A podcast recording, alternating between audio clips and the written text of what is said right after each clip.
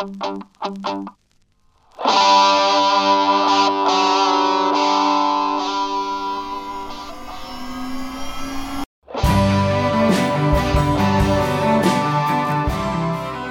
John Dickson here with a brief Undeceptions single, which we're going to slot in between our full Monday episodes.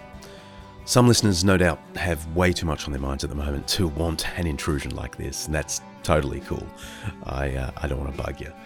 Uh, but maybe others, um, certainly I've been asked if I could do this, maybe others would want some ancient wisdom on living through times of illness and disease. It's certainly something the first Christians grappled with, and some of what they did was remarkable.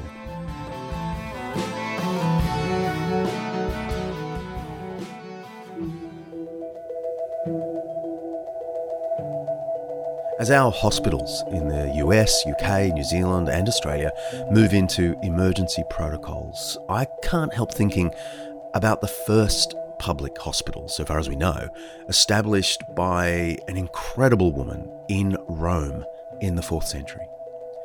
Fabiola was ancient Rome's wealthiest woman.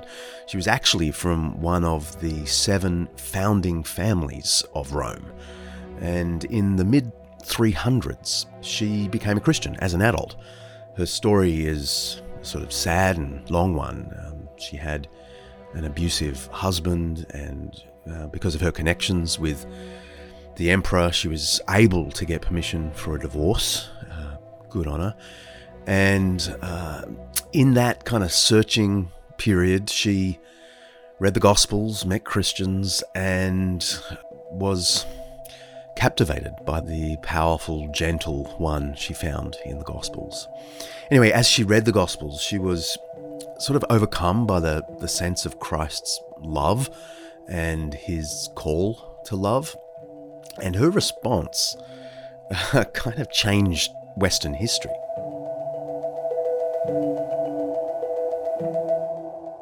She sold her vast holdings which, as the wealthiest woman in Rome, uh, sort of unimaginable amounts of money. And she used the money for Rome's poor. And one of the most lasting and history changing things she did was establish the first hospital. I mean, hospitals were known in armies, of course, but it was a completely novel idea to open a hospital in one location available for everyone. That just did not exist in Fabiola's day. We actually have a contemporary account of Fabiola's life from a letter written by her mentor, the great biblical scholar Jerome. Let me just read a couple of paragraphs. Fabiola broke up and sold all that she could lay hands on of her property. And when she had turned it into money, she disposed of everything for the benefit of the poor. First of all, she founded an infirmary, that's her hospital, and gathered into it sufferers from the streets, giving a nurse's care to poor bodies worn with sickness and hunger, maimed noses, lost eyes, scorched feet, leprous arms, swollen bellies. How often she carried on her own shoulders poor, filthy wretches tortured by epilepsy. How often did she wash away the purulent matter from wounds which others could not even endure to look at? She gave food with her own hand, and even when a man was but a breathing corpse, she would moisten his lips with drops of water. And Rome was not large enough for her kindness. She went from island to island and travelled around the Etruscan Sea, bestowing her riches.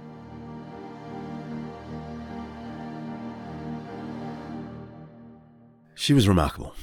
And uh, one of the most striking things about this, uh, from an ancient context, is that she was one of the highest born women in the empire, and she took steps toward those completely out of her social class, below her social class, people she would never be expected to be in the presence of, let alone touch, she would care for.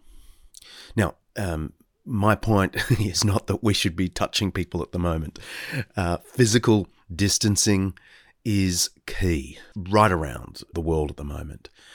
But there is a spirit here in Fabiola that I find utterly compelling. Using whatever we have to look out for people in need, offering practical care. And not just for friends and family, but perhaps like Fabiola, those who are maybe forgotten, those out of our context. Uh, her approach was simple. I guess her thought was, I have been loved by the Lord who took steps toward me.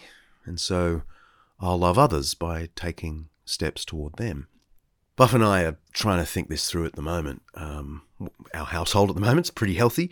Um, and uh, we're thinking of letterboxing our local streets to see if there's anything we can do for those who might be shut in, who can't make it to the shops, and so on.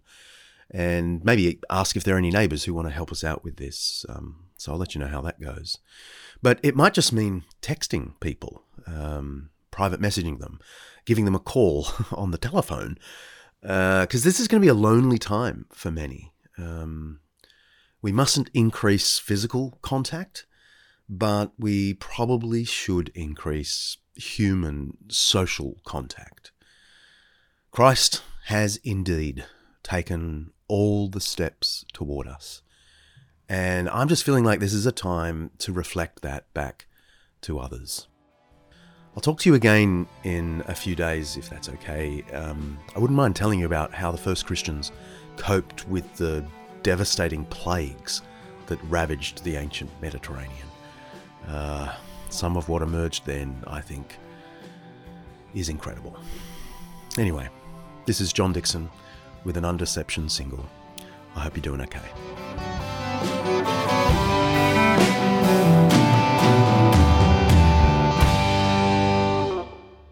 You've been listening to the Eternity Podcast Network, eternitypodcasts.com.au.